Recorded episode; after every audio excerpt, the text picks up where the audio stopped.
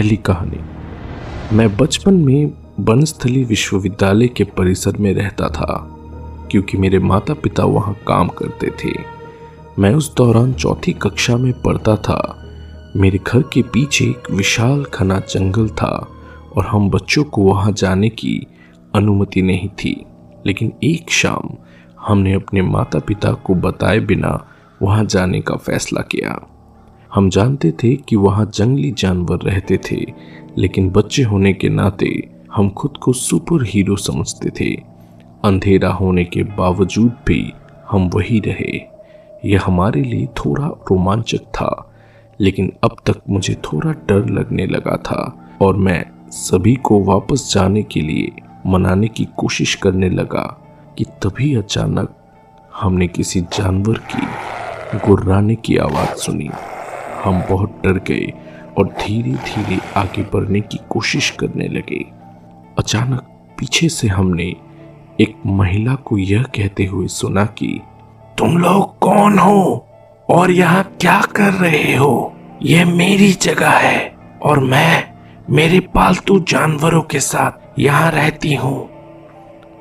हमने मुड़कर देखा, उसके काल पर एक भयानक निशान था। वह एक बूढ़ी औरत थी और उसने काली साड़ी पहन रखी थी और उसके हाथ में एक अजीब सा बैग था। उसने हमें वहाँ से जाने को कहा और फिर कभी वापस लौटने के लिए मना किया और मेरे एक दोस्त अक्षत ने तो रोना भी शुरू कर दिया था। फिर उस बुढ़िया को शायद उस पर दया आई और उसने अक्षत को बैग से निकालकर एक चॉकलेट जैसा कुछ खाने को दिया। उस बुढ़िया ने हमें भी चॉकलेट दिया और कहा, रात होने से पहले वहाँ से चले जाने के लिए। हमने उसकी बात मानी और वहाँ से निकल गए, लेकिन उस बुढ़िया ने फिर से पीछे से ज़ोर से चिल्लाकर कहा कि, आज रात को सोना नहीं। मेरे एक दोस्त ने उससे पूछा, क्यों? उसने बड़े अजीब ढंग से मुस्कुराते हुए कहा कि, अगर हम ऐसा करेंगे तो हमारे बुरे सपने सच हो जाएँगे। यह सुनने के बाद हम वहाँ से जल्द से जल्द निकल गए। उसके बाद हम घर चले गए। हम महिला के बारे में भूल गए और मैं सो गया क्योंकि अगले दिन मेरी परीक्षा थी। उस रात मैंने सपना देखा कि मैं अपने माता पिता से दूर जा रहा था, जैसे कि मैं कभी वापस आने वाला ही नहीं हूँ। मैंने अपनी माँ को रोते हुए देखा, जबकि मेरे पिता मेरी माँ को संभालते हुए दिख रहे थे। मेरी माँ ने अपना हरा सूट और लाल दुपट्टा पहना था, जबकि मेरे पापा ने एक ट्रैक सूट पहना हुआ था। जैसे ही मैं कार की पिछली सीट पर बैठा, मैंने अपने माता पिता को आखिरी बार देखने के लिए खिड़की से झांका, लेकिन मेरे माता पिता के बजाय मैंने उस बूढ़ी औरत को मेरी ओर हाथ लहरा कर मुझे बाय बाय करते हुए देखा। वो मेरी ओर देखकर हंस रही थी। मानो कह रही हो, मैंने कहा था ना, रात को सोना नहीं है। मैं बहुत डर गया और नींद से उठ गया। इस सपने के बारे में मैंने किसी को नहीं बताया। लेकिन सच में, तीन महीने बाद यह बुरा सपना सच हो गया। मेरे माता पिता ने मुझे चौथी कक्षा के वार्षिक परीक्षा के बाद मथुरा अपने दादा दादी के घर भेजने का फैसला किया। आगे की पढ़ाई के लिए उस दिन मेरी मम्मी ने वही कपड़े पहने थे जिसे मैंने सपने में देखा था और इसी तरह मेरे पापा ने भी वही ट्रैक सूट पहना था। मेरी पिछली सीट पर बैठने के बाद जब मैंने आखिरी बार पीछे देखा तो मैंने अपने माता पिता के बजाय उस महिला को देखा। वो बूढ़ी आँखें वो शातिर मुस्कान और वही लहराते हुए हाथ। कुछ समय बाद मुझे पता चला कि अक्षत की माँ का देहांत हो गया है। जब मैं कई साल बाद अपने घर लौटा तो मैंने पूछताछ की कि क्या हुआ था। उसने मुझे बताया कि उसने उस रात अपनी माँ को सपने में मरते देखा था। यह उसका डर था। उसकी माँ को खो देना। और मेरा डर था मेरे परिवार से अलग हो जाना। हमारा तीसरा दोस्त दीपक उस रात को सोया नहीं था। इसलिए उसके साथ कुछ भी गलत नहीं हुआ।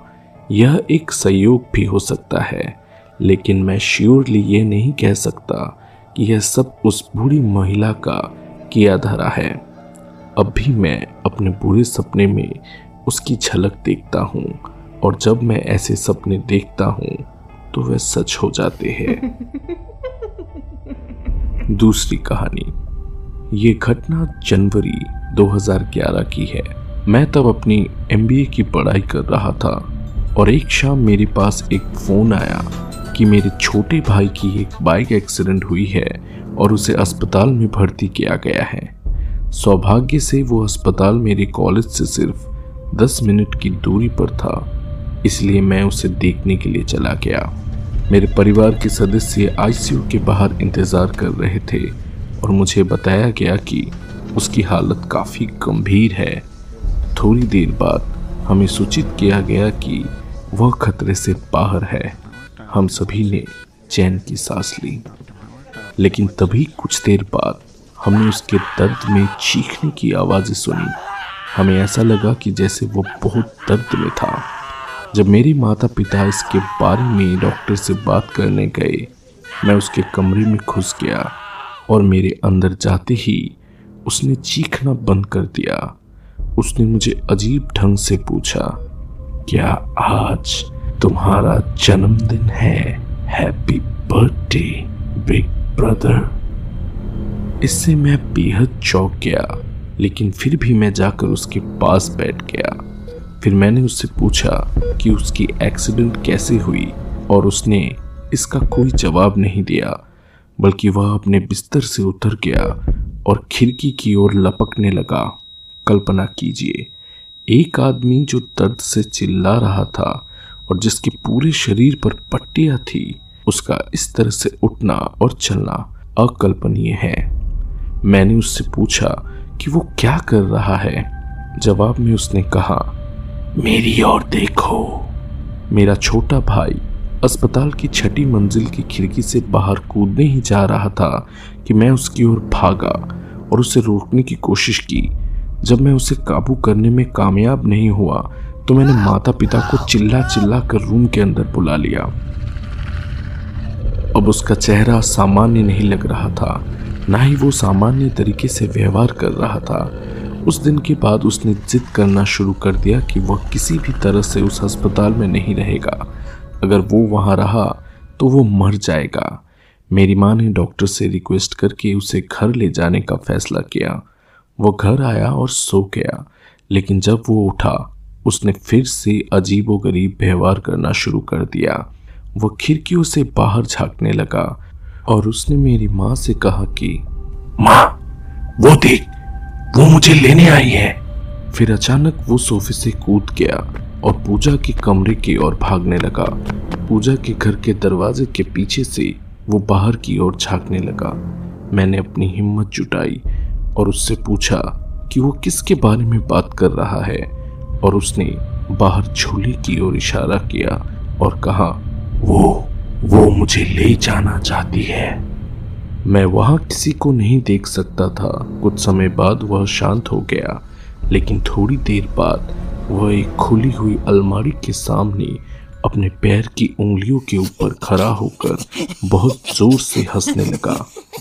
उस रात हमने उसे रस्सी से बाँध दिया और सोने चले गए। उस रात करीब ढाई बजे मैंने अपनी आँखें खोली। उसे चेक करने के लिए। और मुझे एहसास हुआ कि मैं एक महिला के बगल में सो रहा था, जो कि मेरा भाई नहीं था। मैं इतनी ज़ोर से चिल्लाया कि मेरे घर पर हर कोई जग गया। मेरे माता पिता ने इस बात को मेरी कल्पना के रूप में खारिज कर दिया और हम फिर से अपने छोटे भाई की तलाश करने लगे। हमने उसे छत पर खुद से बात करते हुए पाया। जब मेरी माँ ने उससे पूछा कि वो यहाँ क्या कर रहा है तो उसने कहा, मुझे कल उसके साथ जाना है, इसलिए मैं इसके बारे में उससे बात कर रहा हूँ। इसके बाद उसने खुद को अपर्णा के नाम से संबोधित करना शुरू कर दिया। मेरी माँ इस बात से बहुत डर गई और उन्होंने स्थानीय पुजारी को बुलाया। उसने हमें बताया कि मेरा भाई खुद के साथ कुछ लेकर आया है इस घर में, ठीक उसी जगह से, जहाँ उसका एक्सीडेंट हुआ था। हमें बाद में पता चला कि उसी रास्ते में, जहाँ मेरे भाई का एक्सीडेंट हुआ था, एक लड़की की दुर्घटना में मृत्यु हो गई थी और उस लड़की का नाम अपर्णा था। अंत में हमें मेरे छोटे भाई को गुजरात के एक आश्रम में ले जाना पड़ा, जहाँ उसे फिर से सामान्य होने में महीनों लग गए थे। तीसरी कहानी। 2014 में मैं नवी मुंबई अपने दो सहेलियों के साथ एक अपार्टमेंट में मूव करती हूँ। क्योंकि हम सभी अलग अलग कंपनियों में काम करते थे, इसी वजह से हम घर में अलग टाइम में घुसा करते थे। हमारे रूम के एंट्रेंस पर ही दरवाजे की दूसरी तरफ़ मकान मालिक द्वारा हनुमान जी की एक लैमिनेटेड तस्वीर लगाई हुई थी। और ये तस्वीर हमेशा अलग अलग कारणों से गिरती रहती थी। और हमने कई बार इस तस्वीर को फ्लोर में गिरा हुआ पाया था। लेकिन हमने कभी भी अपने सामने इसे गिरते हुए नहीं देखा था। स्वाभाविक रूप से हमने इसकी जाँच की कि ये हवा के कारण तो नहीं गिरती है।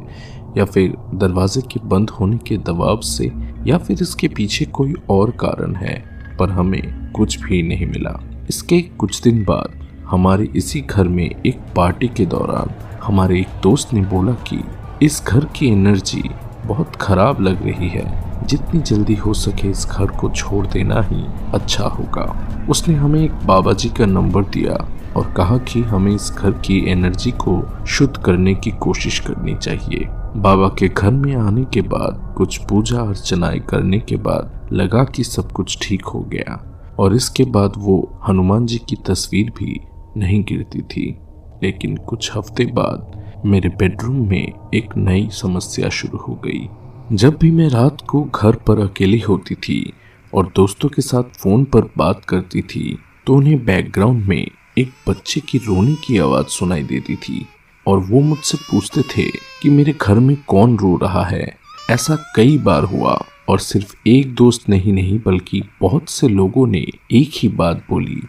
धीरे धीरे डर के मारे मेरी तबीयत खराब होने लगी और रात को नींद भी कम आती थी। और फिर एक रात हम सभी एक साथ ड्राइंग रूम में बैठे थे। अचानक हमने सुना कि किसी ने दरवाजे पर एक कांच का बोतल दे मारा है। हमने दरवाज़ा खोला, लेकिन वहाँ कोई नहीं था और ना कोई बोतल वहाँ थी। यह मेरी पहली मुठभेड़ थी, जिसमें मेरे साथ कुछ अजीब हुआ था। हम मिनरल वाटर की बोतलें खरीदते थे और जब भी हम काम से लौटते थे तो दरवाज़ा खोलते ही हमें सामने के कमरे में बोतल के ढक्कन पड़े दिखाई देते थे। यह लगभग हर दिन होता था, क्योंकि यह हमें कोई नुकसान नहीं पहुँचा रहा था। इसलिए हमने घर में मौजूद उस नेगेटिव एनर्जी को परेशान नहीं किया। लेकिन एक दिन मैं फिर से अपने कमरे में अकेली थी और मुझे लगा कि कोई मेरे पैर को पकड़कर उसे उठाने की कोशिश कर रहा है। अचानक मैंने बिस्तर को हिलते हुए महसूस किया और मैं बिस्तर से कूद गई और अपनी चप्पल को पहन कर घर से बाहर निकल गई, क्योंकि मुझे यकीन था यह एक भूकंप था। लेकिन रूम से निकलते ही घोर अंधेरे ने मुझे घेर लिया और मैंने डर के मारे हिलना बंद कर दिया। कुछ देर बाद मैं कैसे भी करके घर से बाहर निकल आई और मैंने वहाँ दो आदमियों को बैठे देखा। मैंने उन्हें उस भूकंप के बारे में पूछा। उन्होंने बोला उन्होंने कोई भूकंप महसूस ही नहीं किया। मैंने इतना सुना ही था कि मैंने उस घर को छोड़ने का फैसला कर लिया। इसके बाद मैं उस घर को छोड़कर अपने अंकल के घर सेंटा क्रूज रहने आ गई और इसके बाद मुझे आगे कोई वैसी परेशानी नहीं हुई। दोस्तों, इसी के साथ वक्त हो चला है आज की कहानियों के सिलसिले को यही ख़त्म करने का। इन सभी कहानियों को मैंने कलेक्ट किया है। और इन सभी कहानियों को भेजने वाले ये दावा करते हैं कि ये सभी कहानी एकदम सच है। इन घटनाओं पर बिलीव करना या ना करना आपके ऊपर है। ये कहानी आपको कैसी लगी, मुझे कमेंट पर ज़रूर बताएँ। और अगर आप इस चैनल पर नए हैं तो उस खून से लाल हुए सब्सक्राइब बटन को दबाना ना भूलें। और उस बेल आइकन वाली मंदिर की घंटी को भी बजा देना, जिससे आपको डर थोड़ा कम लगेगा। तब तक के लिए बाय बाय